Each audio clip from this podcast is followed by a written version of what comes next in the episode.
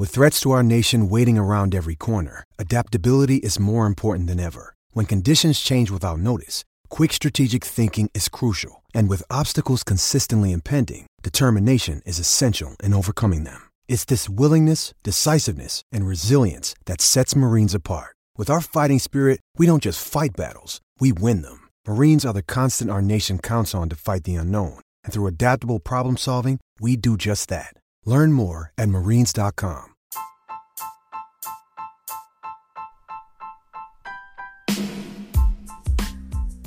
What's going on, everybody? Welcome back to the B Shape Daily podcast. We're rolling out another episode here on a Monday. It's Monday, February 8th, day following the Super Bowl. And boy, was that a dud of a game. Kind of disappointing. I, you know, when the Cardinals were making all those moves about a week ago, I guess it was, you know, last late last week, they announced the Adam Wainwright signing. That was cool. Adam Wainwright has his Zoom press conference. All right, cool, newsworthy. And then during the press conference, Wainwright kind of hints that the Cardinals might be up to something big. And the Nolan Arenado rumors were already floating around. And so from that moment, it was like, okay, this thing might be happening. And then, of course, it did happen. Took several days to develop and then reach its conclusion with the Cardinals finalizing that deal a week ago I believe that happened on Monday or it might have been Sunday night. At any rate, about a week ago. And then we had the Nolan Arenado presser. We had Kolten Wong signing with the Brewers, and then you had Dexter Fowler before the weekend being traded to Los Angeles. So for Cardinals news, it's been a pretty full week, and we were able to do several podcasts here at B Shape Daily, which you can find in a variety of places. You can check B Shape Daily out on Apple Podcasts. That seems to be the most popular because I know a lot of folks have iPhones. I still have not caved and gotten one yet. Maybe eventually, but you can find it on Apple Podcasts, Google Podcasts, and Spotify are two other popular places to check out B Shape Daily. So we've had a lot of Cardinals episodes over the past week, but I was hoping maybe because there hasn't been a whole lot going on in the last couple of days with regard to the St. Louis Cardinals that maybe there'd be some stuff to talk about from the Super Bowl from Sunday. But really, there that that game was not not a whole lot to write home about. I'm not a Tom Brady fan because, you know, he beat the Rams all those years ago, and though I'm not a Rams fan anymore, as I've talked about on the podcast before, I wanted to stay a Rams fan. I would have done it. It wouldn't have bothered me that much. I was open to the idea. But once they played their first game as the Los Angeles Rams, I had no emotional connection. I watched the game. I, I didn't hate watch it playing. I believe they played the 49ers on like a Monday night or a Thursday night. I know it was a primetime game, that first game when they were in LA. And I watched the game not planning to hate watch it. I thought, let's watch the Rams like we always do. And then suddenly I didn't care. I was like, I don't care what happens to you. I, I, individual players, I hope they do well. Guys that were from St. Louis, guys still with the team like Aaron Donald, Johnny Hekker, Michael Brockers. But otherwise, I just couldn't bring myself to care about the Rams anymore at that point. But that didn't take the sting out of Tom Brady beating the Rams when I was a kid in whichever Super Bowl that was, like 36 or 7 or so. The Rams in St. Louis won 34, and then it seemed like a couple few years later, two or three years, they lose to the Patriots and Adam Vinatieri. And from there, Tom Brady, I've just I disliked him and the Patriots my whole adolescence and, and now adult life just because that's what you do if you're a you know former St. Louis Rams fan. And that doesn't seem too uncommon. It seems like you either love Tom Brady or you hate him. And I you know, personally I don't hate the guy, but I don't root for him certainly. And while I wouldn't consider myself a Chiefs fan, I know that's a popular topic of conversation and debate for people in St. Louis. Did you up and join the bandwagon, uh, you know, in Kansas City because that's the team that remains in Missouri, one of the closer geographic teams to St. Louis at this point, but of course, in the past, Kansas City and St. Louis have had their own rivalries in sports, particularly baseball. And then the cities themselves just kind of seem to argue about other things like barbecue and which city's more fun, whatever, stuff like that. So I know a lot of people that have joined up and become Chiefs fans following the Rams' departure from St. Louis. I'm not a diehard Chiefs fan by any stretch of the imagination. I have a Patrick Mahomes t shirt my sister got for me for Christmas. I had it on yesterday. I had a futures bet on the Chiefs to win the Super Bowl that I had way from way back in October, I think it was. So I, I would have preferred the Chiefs to have won, especially when you factor in the the Brady factor. But you know, I it's not going to ruin my day, even when you have money on it. That's the only thing I really would care about. But from a fandom perspective, I, I'm fantasy football, and everything else is always secondary. Betting and fantasy football. That's really all I care about with regard to to football. But I like the Chiefs. Would have preferred them to win. Would have preferred Mahomes to beat Brady because he's such a likable player, Patrick Mahomes. Uh, some of the throws he made in that game yesterday that were dropped by his receiving corps, that was frustrating to watch because overall in the game, the Chiefs did not get a lot of traction offensively. It was it was a difficult game to watch from that perspective because they weren't moving the ball very consistently in Tampa Bay they moved the ball and they scored their touchdowns, but it was just so darn boring. Like, you know, Tom Brady, I get it. He's great. I respect his game, whatever. To be able to look how he looks and do what he does at age 43 is impressive. But it was not fun to watch. They ran the ball for four and five yard chunks a ton.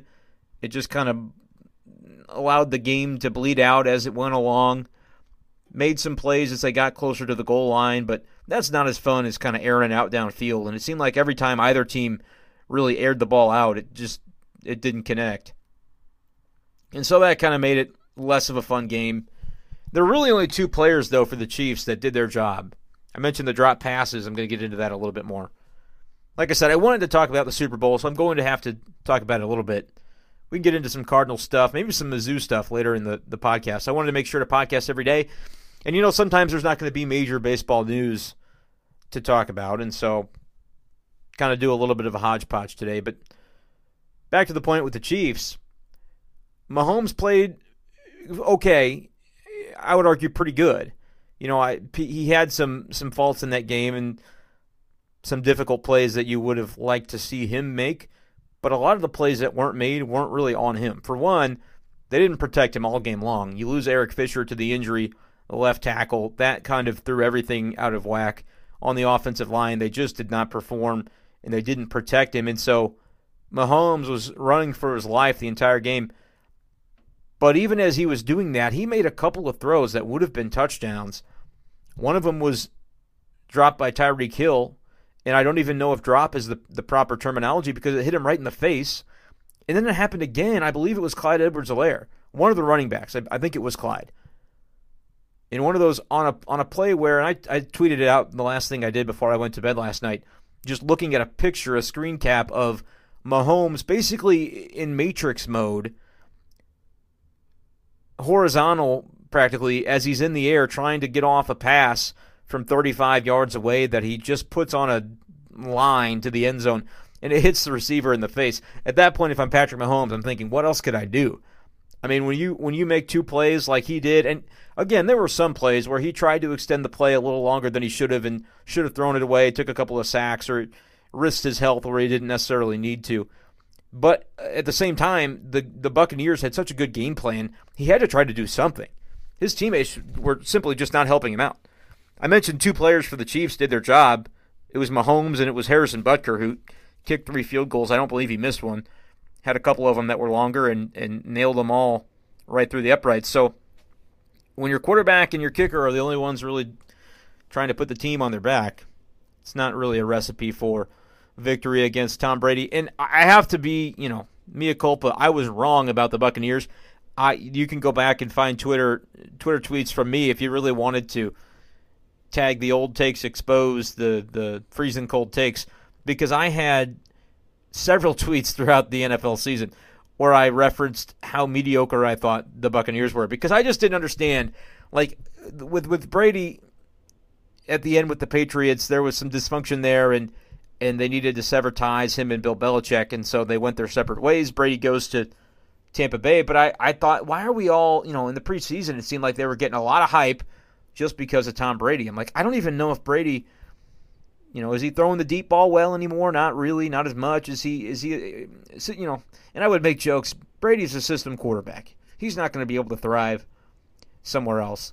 And that was all kind of tongue in cheek, but I did think there was some element to eventually the guy's got to slow down, right? Eventually he's going to hit that wall where he could be serviceable, but it doesn't mean he's Tom Brady of old, and, and that's kind of where I figured he was at. But you know what? He goes to Tampa Bay. They bring in a lot of different players because of the fact that Brady was there. That strengthened them a lot too. But like their defense was not good last year, Buccaneers, before they had Tom Brady. And so I'm like, look, you can bring in whomever you want to play quarterback. Bring in Patrick Mahomes. Like bring in somebody who's at the top of their game, a younger player. I still don't know that that's going to work if you don't fix the defense, but what Tampa Bay was able to do, they brought in Brady, who I was not sold that he was going to be the same guy but they brought in Rob Gronkowski. They brought in Antonio Brown. Leonard Fournette, I don't think super highly of his game, but he's definitely a serviceable running back. And to have multiple running backs that can that can get the job done is is definitely a bonus. Added on defense, got healthy on defense, and they were able to kind of run the table following that loss to the Chiefs in Week 12. But I just didn't think their defense was going to be that good. I just didn't understand, and I was totally wrong, obviously because they were able to figure things out. But throughout the early portion of the season, I think they might have even lost to the Bears or something. Like they lost to some teams that just wasn't that impressive the way they performed, or they they came into a big game like the one against the Saints, and you thought this is going to be a marquee matchup, and it just was a dud because they got blown out. So there were some games like that where that kind of reinforced my the thinking I had coming into the season, where I was like, look, this these guys aren't that good. Tom Brady, whatever, they're going to be mediocre they're mediocre. And so when they were like five and five or whatever, six and five, I was like, yep, this is exactly right. And then they didn't lose again. I think they were seven and five when they lost to the Chiefs, and then they didn't lose again the rest of the way. So congratulations to Tampa Bay. I do have a Tampa Bay Buccaneers hat. I didn't put it on last night because it would have been kind of conflicting with my my Chiefs T-shirt that I was wearing, and conflicting with the the futures bet that I had. But anyway, that was the Super Bowl. Ate some good food. My wife made chocolate chip cookies. That's always good. She makes good chocolate chip cookies. But I had a good time. Didn't really do anything though. Just stayed at home. You know, normally I'd like to be involved in a Super Bowl party and in the whole deal. And it wasn't even necessarily COVID related that we didn't try to go join up and do something. We just wanted to be home because we have we have had a crazy last week to ten days and so by the by the time the weekend rolled around, we were ready to just try to not do very much. And so made some food, stayed at home, had a couple of good pictures I had put on uh, put there on Twitter. You can follow me at bshafer12. I've got my two year old nephew and his mom, my sister. They live with us, and he was enjoying the football game last night, enjoying the halftime show, doing a, a funny dance. So kind of fun to be able to put those memories down and, and have that kind of stuff. But that kind of wraps up my thoughts on the Super Bowl. 31 9, the Chiefs lose. It wasn't that great. I'm hoping for maybe a, a better game next year and hopefully a Super Bowl party. I always say that I the Super Bowl is like the one sporting event that I would not necessarily like the marquee event that I would not ever need to go to. I don't ever need to be at the Super Bowl. I would rather always be watching it on TV in like a vegetative state where I'm eating and drinking and doing whatever I want just seems like more trouble than it's worth. I'd rather go to a Super Bowl party because that's like the one social event where it ties in sports, but really it's it's not really always about the the sports. Like people who don't like football can enjoy a Super Bowl party because especially when there's no COVID and you don't have to worry about being safe and distancing and wearing masks and stuff like that. In those times, it's just I, I've always really enjoyed the Super Bowl. It's like to me the the the big American thing to do behind Fourth of July, which is one of my favorite holidays. So don't need to go to the Super Bowl, but I would I, I hope that next year maybe a, a little bit of a more involved, more exciting party that wouldn't be so bad. So let's shift gears though. We are going to get into a little bit of baseball talk, I think, before the end. So if you're not really into Mizzou basketball, you can go ahead and scroll forward in the podcast. But that's something I want to talk about because look, when it comes to the Cardinals, I did grow up a Cardinals fan, but right now, you know, the role that I'm in and have been in for the last five years, it has absolutely changed my perspective. And people ask about this sometimes. How did you get into the, you know, covering baseball, writing about baseball? How did that all start out? And like the truth is, when I was a kid, yeah, I grew up in the St. Louis area. I was a Cardinals fan, and I like die hard for sure, no question about it. And people are like, "Well, really, is it is it that easy to to kind of just shift gears and where you don't have that same emotional investment like you did before?" And I always tell them the same thing. I didn't think it would be, but I knew I wanted to be, you know, in sports media and, and it's something that interested me. And so I, I started doing it and I went for it and I landed in a position where I could continue to pursue it eh, as I've been doing for the last several years. And I never really got the opportunity to think about it for very long. Like, okay, Cardinals fan. Like the first day I covered a Cardinals game, I sure I was a Cardinals fan. I was already working at 590 The Fan, the radio station, so I was in the sports radio side of it, which is a little bit more fast and loose with you know the, the, the protocols and the customs with regard to uh, are people on the radio fans of the team are the media covering the team you know but once i started going to games i knew there was etiquette for the press box i'd covered blues games for a local radio station in washington missouri so i had I had written about blues games and, and knew how to conduct myself and said, okay, you know, how let's just see what I can do and, and see if I can kind of break into this business. And covering Cardinals games, it just came naturally for me to think, okay, I'm not sitting up here in the press box as a fan. Now I my my my role, my job is to write stories about this game, about the team as the season goes along. And so I just started doing that and really it surprised me. I didn't think it would come as easily as it did uh, maybe surprising looking back to say, yeah, it wasn't a it wasn't an issue going from a fan to now now it's my role to to cover the team. I I love it. It's actually way better than it ever was before because while the emotional high of sports fandom and and the and we are going to talk about Mizzou basketball. That's kind of why I dive into the Cardinals element of it first because I want to be able to show the contrast of how I experience University of Missouri athletics because when it comes to the Cardinals, I don't have that diehard fandom the way that I did before. And it's honestly better in regard to that because I have a, a meaningful role where it adds value and a purpose to my life and professional endeavors when I'm trying to, you know, be a baseball writer. And so it's so much better. I, of course, I would still like to see the Cardinals do well. It's great for business when the Cardinals do well. It's great talking to Cardinals fans on social media and discussing the team. Like it's more exciting to cover winning teams than losing teams. There's you know that much should be obvious, but the difference now when the Cardinals blow a big lead, it doesn't ruin my day the way that it used to. That's what I always say. It used to ruin my day. I'd let it uh, impact my day. And if you're a fan of the Cardinals, I'm not even saying that's wrong. Like, listen, I was that guy. Absolutely. For the longest time. But then once I once I changed and I was like, oh, now my now my role is to cover the team and look at it from an inje- objective lens, through an objective lens rather, and and so rather than have it ruin my day, I think, okay, why did that happen? Should that have happened?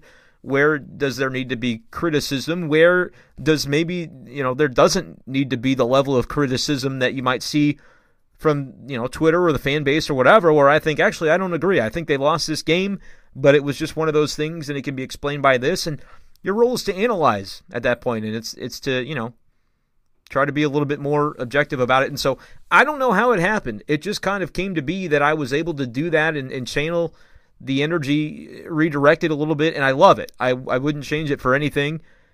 All that being said, because I was a diehard Cardinals fan and I have a different role these days that I love and appreciate, grew up as far as hockey, it wasn't as big of a of a thing in my household. I was the kind of hockey fan that watched playoff games. You know, when the Blues would make the playoffs, I would get into it a little bit more then. But I just I just did not grow up around the game as much, and so it wasn't something that I that I really uh, had in my heart the way I did for the Cardinals. Uh, when I started covering the Blues, because I did that before I started covering St. Louis Cardinals. When I started covering the Blues, I learned so much more about the game, and I was able to, you know, I, when the Blues won the Stanley Cup, like that was really exciting for me, even from a you know media perspective, to be able to cover some of those Stanley Cup games and be able to to be around that atmosphere. It's it, you know that's why we love sports. That for what that meant to St. Louis in June of 2019, that was awesome. That whole postseason run through the Stanley Cup playoffs was fantastic for St. Louis. Awesome to see the Blues do that, but it's a little bit of a different role, so it's not like I have a diehard Blues fandom within my heart. And of course, I already mentioned my relationship with the Rams. I was I, I really talking about letting it affect your day. Man, the Sundays were hard for a lot of years in the fall because the Rams were that bad. And I always found a way to get suckered into watching them and caring about them and being convinced that they were actually going to turn it around. Now I know better because I know that all that time they were planning to move to Los Angeles, so they had to be bad. They had to tank. Brilliant mastermind, evil geniuses that moved the Rams and got away with it. But as a kid and teenager growing up, it was really, really frustrating every Sunday, and I totally did. I was I would get more upset about Rams games than I would the Cardinals because there's only 16 of them. And so you want to see, you just want to be competitive. It wasn't, I mean, for the longest time, it was like, let's just not be the worst. Let's just have a few wins. And so there's some lean years, but lost my fandom. I just don't even have it. So it's not like I can can fake the emotional. It's all about the emotion for me. I can't fake my way into uh, an NFL fandom. It's going to have to happen organically, and maybe it will if I ever move to a different city or whatever. And I'm not I'm not an NFL reporter, but I'm I'm in that city and have a chance to go to games or whatever. Maybe I'll pick up or, or follow a certain player. Like there are teams that I like better than others, but I just don't have a diehard fandom in the NFL anymore. So I don't have it for the Cardinals. Don't really have it for the Blues. Don't have it for the NFL and the Rams after they left. But when it comes to Mizzou, I am unapologetic about the fact that my role is Mizzou fan.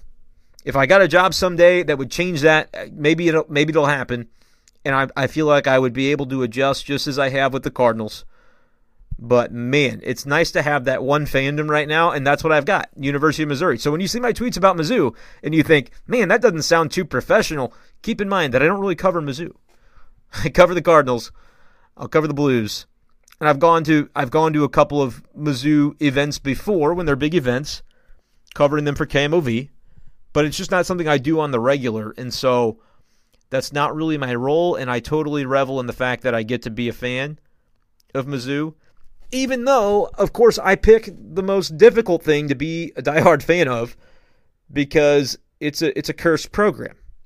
It's hard to be a Mizzou fan. We have had our moments. I was I was a student at the University of Missouri when we won the back to back. And see, I even say we. That'll slip out sometimes. You won't hear me say we about the Cardinals. It's not. It won't ever happen. It's just not. It's just not the way I think. And it's not me being fake or putting up a facade. It really just isn't the way I, I think. But you know what? When it comes to Mizzou, I went to the school. I'll, I I feel like I am one within within the program. I've got a I've got the columns tattooed on my back. For people who have followed me on Twitter for a while, you you know that because I tweeted out a picture that's been several years ago. So when it comes to the University of Missouri, Columbia, Missouri, very special to me. And so when I look at Mizzou sports and tweet about them, you'll notice a difference. I don't tweet that way about the Cardinals because it's it's it's I don't feel it the way I feel it about Mizzou. And so I let myself get a little bit lost in the fandom and celebratory and maybe one day we'll get a national championship or or something really exciting to happen again in one of the two sports. But for right now, looking up for football, enjoyed the football season, but basketball. Big win against Alabama on Saturday, and it was almost not. I mean, that game, I, very rarely as a Mizzou fan do I allow myself to get into a mindset of, oh, we've got this in the bag but I kind of was there. I even sent a tweet out to to Michael Gaines. I think had made a comment about you know what they were talking about with Alabama and, and talking about being a one seed and all this stuff. And I was rep- I replied like with some mocking quotations about yeah one be a one seed. Are they going to win another game the rest of the year? Well, they almost won that game on Saturday, and the, uh, the switch basically flipped right after I sent that stupid tweet. Never going to do any. I, I got to convince myself to just wait until the game's over especially when it comes to Mizzou basketball, because I just cannot, uh, until the final horn has sounded, don't convince yourself that Mizzou has done anything good. Because they're going to find a way to make it way more interesting than it needs to be. And that's what they did on Saturday. They win the game 68 65 after playing like the most complete 34, 35 minutes of basketball that I've seen from them all season long. They absolutely dominated the number 10 ranked team in the country in the Alabama Crimson Tide, a team that had not lost a game in Southeastern Conference play before Mizzou got a hold of them on Saturday. And the fact that Alabama goes on like a 19 to 2 run and it, I, I, was already tweeting about it as it was happening. It was like a 12 point game, I think, at the under four timeout, 11 or 12, and they they had somebody going to the free throw line. I think Mizzou might have even been going to the free throw line, but I was just like, guys, please do not do the thing that you were thinking about doing. You were clearly thinking about because it was like 18, 19 point lead. Now it's down to 11 or 12. I'm like, I can already see this coming. I'm not going to look at the gambling odds of, of what it would be if you were to look online and try to bet on it. But I guarantee you right now, Alabama is a huge underdog. And I hate to think that there would be value to put on Alabama right now in this moment at the under four timeout because this game is starting to slowly slip away. And then, boom, right after that, there was nothing slow about it. Mizzou was totally in free fall. And I'm like, they're going to lose this game. And I hate that I feel that way. I feel like I've been conditioned over the years as a Mizzou fan to where it, it's justifiable to feel that way. I want to be a more confident and more, uh, you know, optimistic fan but in those moments, I was like, the sky is absolutely falling, and they they can't find a way to stop the bleeding. It gets all the way to a one point game. Like if you're watching this game, if you're a Mizzou fan watching this game, so many players with big performances standing out. Like Tilmon didn't have a massive game like he has, like he did on on Wednesday against Kentucky. I believe he had a big game that day. Tilmon didn't have a huge game, but like Mitchell Smith was doing his work, getting it done. Kobe Brown was making big plays. Dru Smith was doing his thing. Even Mark Smith, who has struggled offensively some this year, had a few threes that he splashed, had some steals and some big time defensive plays. Everything was clicking for Missouri until it wasn't. And then you're like, please, can somebody just come out and save the day?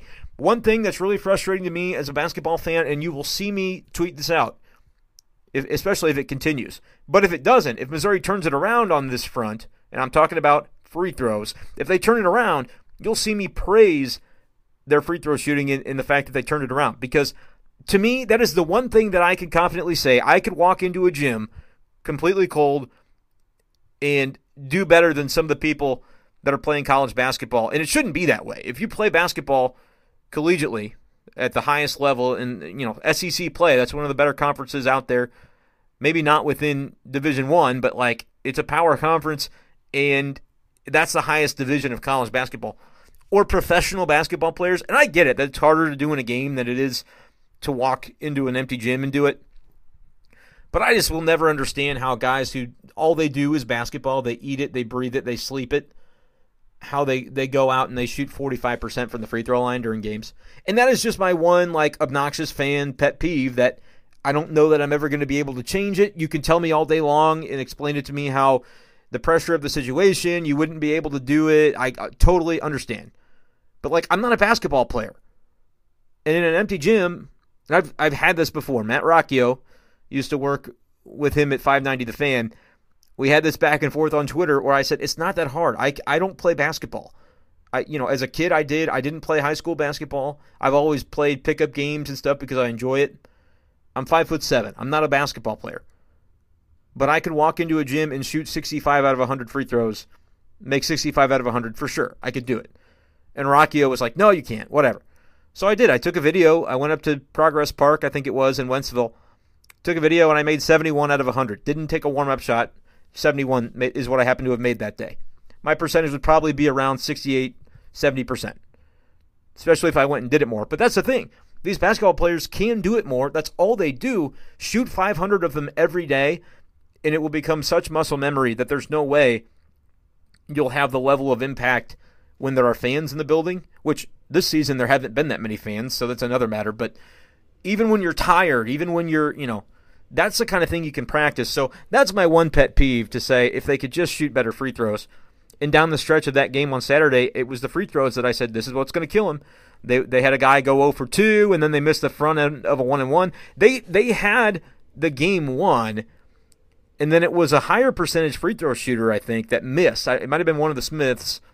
I can't remember for sure, but they got they basically Alabama could have taken the lead. They missed the shot.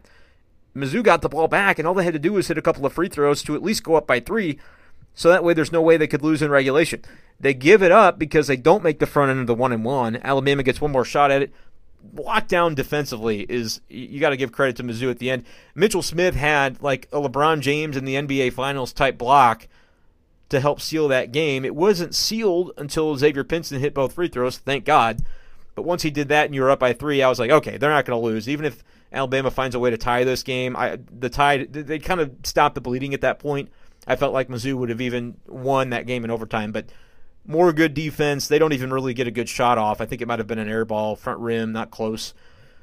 Mizzou able to escape with the win, and now they're ranked number 10 in the country, which is way too high because once you get that high up, you're just asking to be brought back down to earth. They play against Ole Miss on Wednesday. That's on the road. Ole Miss not a great team, but everybody in this league, you know, maybe, maybe except for Vanderbilt, I can say that for now because Vanderbilt. I don't know if Mizzou's even going to get to play them because they got postponed because of COVID, and so we'll see if they reschedule that game. I haven't seen anything on it recently, having looked at the schedule. But Vanderbilt might be the only team in the league that I'm like, yeah, I think Mizzou is going to take them no matter where you play that game, no matter when you play that game. But Ole Miss, one of the kind of lower middle of the pack type teams, don't take them for granted, guys. I'm begging you. Just win, win the games you're supposed to win. Get into the tournament with a decent seed, not too high. Don't want you to be a two seed again. I'd prefer like a three seed. That'd be perfect. Because even even you know, path to the Sweet 16, I think is possible at that point. You get into the 4-13 matchups and the 5-12 matchups. I don't I don't I don't want any part of that because those are the ones that seem to get upset pretty frequently. A six seed, that'd be okay. You could lose to an eleven in the first the first round, but I, would be okay even if they were as low as a six seed because then it's like okay, a little less a little less pressure on them. You can at least make the Sweet 16 potentially. I know you got to play the three seed in the second round, but I think they can. They've proven they can beat those kind of teams if they have their best game. It's going to be a matter of can they shoot and can they avoid the stretches like they had at the end of the Alabama game. But again, Alabama is a team that was being discussed as a one seed, as a Final Four contender coming into that game on Saturday, undefeated in SEC play. Mizzou beats them. Clearly, they have the talent and the capabilities to do it, but there are some games when they just flat out don't shoot probably that'll be what happens in the first round of the NCAA tournament, assuming they get there. They're looking like they're in pretty good position right now to make the tourney. They'll probably have the game where they don't shoot, and I'll be, you know, classic sad Mizzou fan. But it's been fun to at least have Mizzou basketball to care about again. It's way better than being apathetic, like it was during the some of the Kim, Kim Anderson years where you just couldn't bring yourself to care.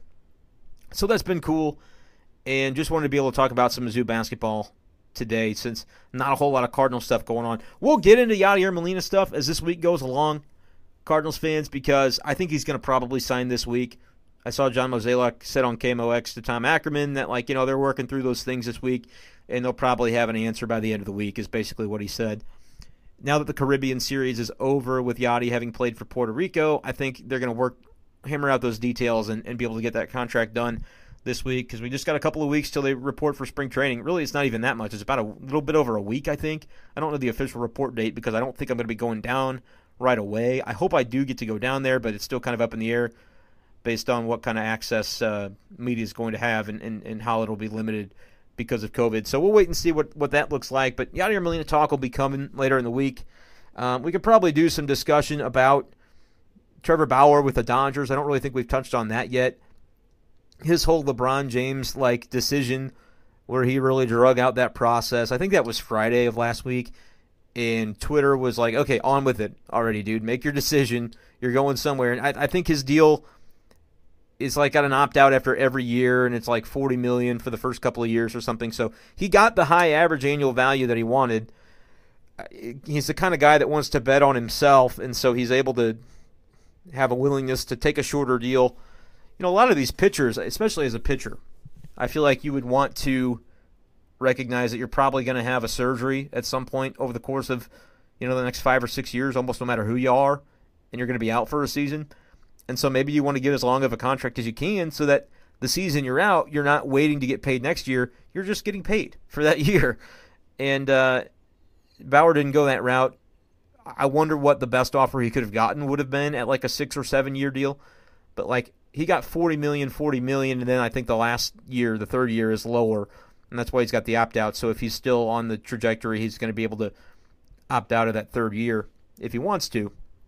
But if you would have given him 30 million a year for six or seven years, I mean that's 200 million dollar payday. I I don't know. Certainly, he's a guy that bets on himself, so I'm I'm sure this is not really out of line with what what he wanted and what he expected to be able to do. I don't think anybody was going to give you 40 million as your AAV and, and do that over five or six or seven years. So he got the contract he got. But the team that he went to, the Dodgers, are going to be so hard to beat. I don't know if offensively they'll, they'll be quite as good as they were. You know, Justin Turner is not re-signed yet. They might bring him back. You know, it seems like uh, kind of guy that should just remain a Dodger the rest of his career. So we'll see if that ends up happening. But their pitching staff is absolutely filthy. Like I really like Dustin May and Tony Gonsolin. I think that's another good pitcher. And those guys, I don't even know if they're both going to have roles in the starting rotation. Julio Urias is another younger pitcher that they've been able to, you know, they've been able to use these guys in some kind of hybrid roles because of the tremendous pitching depth that they have. And now they add Trevor Bauer, who was the best pitcher in the National League last year We'll see if he can do it over a longer stretch. But to have Bauer, who just won the Cy Young, to have Kershaw, who's won the Cy Young, and to have David Price, probably their number five starter at this point, a, a former Cy Young winner. And maybe none of those guys are their best pitcher. Like over the next five years, give me Walker Buehler of the four. Obviously, Price and Kershaw a little bit older into their career, but guy I want from that rotation, as of right now anyway, I think I want Walker Buehler. I love his game. And so they've got four absolute studs, and then they've got, you know, some of the other younger names that I mentioned that are going to be fighting for opportunity.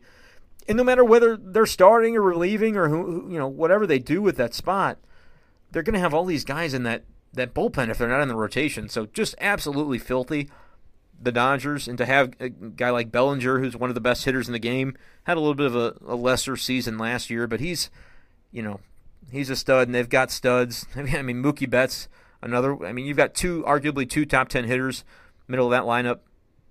Cardinals could have that with their two guys. Now they've got Arenado. We'll see how they perform this year. But uh, especially if Major League Baseball, talking about deadening the baseball, it, it has been the last few years to where, and I'm holding the Major League Baseball ball in my hand right now.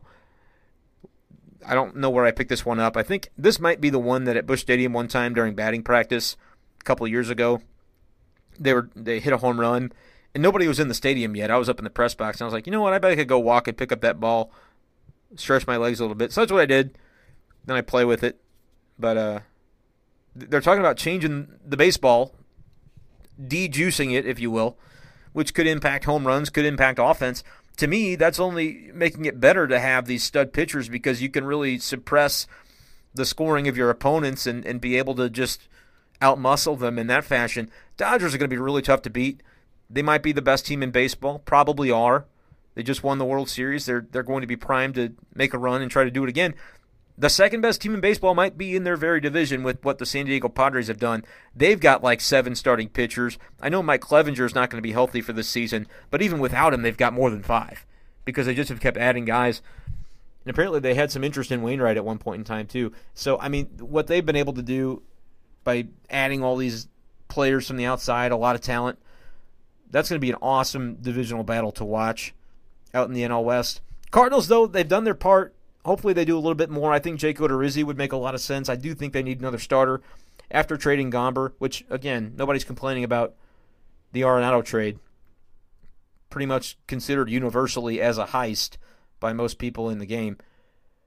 But you do give up Gomber, would have been a, a more than serviceable left hander to put into that rotation mix it would have probably been him or Ponce de Leon, I think, as the five starter, assuming health for everybody, which, as we talk about all the time, is not an assumption you can really make. But that's, I think, where it might have stood coming into spring training. Now you're looking at, okay, is it going to be Ponce? Are they going to give Genesis Cabrera a chance to expand on the success that he had last year as a reliever? Maybe they'll move him, stretch him out as a starter where he's been in the minor leagues.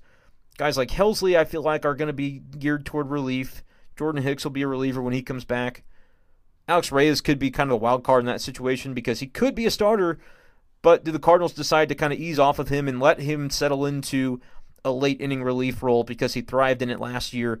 And at this point, you're like anything you get from Alex Reyes healthy is going to be good enough. So that might be a conversation that we could talk about.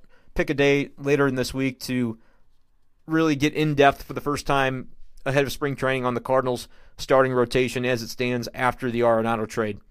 Because I think there are a lot of interesting candidates, and I can tell you who I think, you know, who I'd like to see, who I think the team would like to see, how I think they'll go with these certain roles, and it'll change as we get some more information coming into spring. You know, we'll see as spring develops. That's kind of always a fun thing. Last year, I pinpointed Gomber and Ponce de Leon as two guys that were lighting it up down in Jupiter and they ended up both contributing in meaningful ways uh, as starters, as relievers in, in Gomber's case a couple of times during the regular season. So, will be interesting to see which young pitchers try to emerge and, kind of take hold of an opportunity that could exist there within the rotation this upcoming season. But otherwise, we'll have some Yadi news, I'm sure. We'll have some things to talk about. But otherwise, this is a great part of the year. If you want to get yourself involved in the podcast, you can totally do so. I'm begging you to do so. It's more fun for me when I've got some interaction. People say, well, you're going to have some guests on the show. I'm sure I will. Throughout the year, there will be guests. But what's easiest is for me to come home, spit takes for 40 minutes, and be, you know, be able to put out a podcast. Because if you're one to do it every day, like I am, it's not always going to be easy as the uh, the sole performer and producer of the show to be able to line up all the guests and make things work with people's time schedules. I'm going to try my best to be able to do it to give you a little bit of a different look, but I also want to be unique on this show in the fact that I'm not worried about every day having to have a guest because I feel like with the the analysis and the, you know, Cardinals talk that I want to be able to bring to you throughout the year, I'm going to be able to hopefully hold it down and and give you quality content that you appreciate and, and want to come back and, and listen to day after day because – if you do, my goal, if, if you do listen to the show, especially as we get into the season, my goal for you would be that you feel a little bit more informed by taking 30, in, in some cases 40 minutes out of your day, whether it's on your commute, whatever the case might be. Listen to the updates I'll bring you on the Cardinals, give you some opinion, update you on some news, be able to do that on a daily basis so that you can feel like, hey, coming into that night's game, I at least know a little bit more uh, than I did before. So that's kind of my goal with the Cardinal stuff going to get into it again. Really hope I can get down to spring training this year. Uh, the, with the weather right now, I'd go right now. I'd get in my car and go right now if I knew I was going to be able to to have access because it is uh it's brutal. I think I, I saw negative 11 for the low temperature on Saturday. So not great times here in the St. Louis area, but that's okay. We know that spring is around the corner. Baseball is going to be in the air, and we're going to love it. But to get involved in the show, what I'd love to have you do you go to anchor.fm slash bschaefer12, just like my Twitter handle, slash message. Anchor.fm slash bschaefer12 slash message. And you can literally record your voice. You can do it from your phone. You don't even need a fancy microphone. It'll be just like leaving a voicemail. It literally is called voicemail on the Anchor app. And so all you got to do is hit me up. You can do it on the app. There is an Anchor app. But if you don't have that, you can just go to anchor.fm slash bschaefer12 slash message hit me up, leave me a voicemail. I will play your message on the show, and then I'll talk about whatever it is you said you wanted me to talk about in the voicemail, and we can do things that way. I'd love to have a voicemail or two a day to be able to play as the season goes along.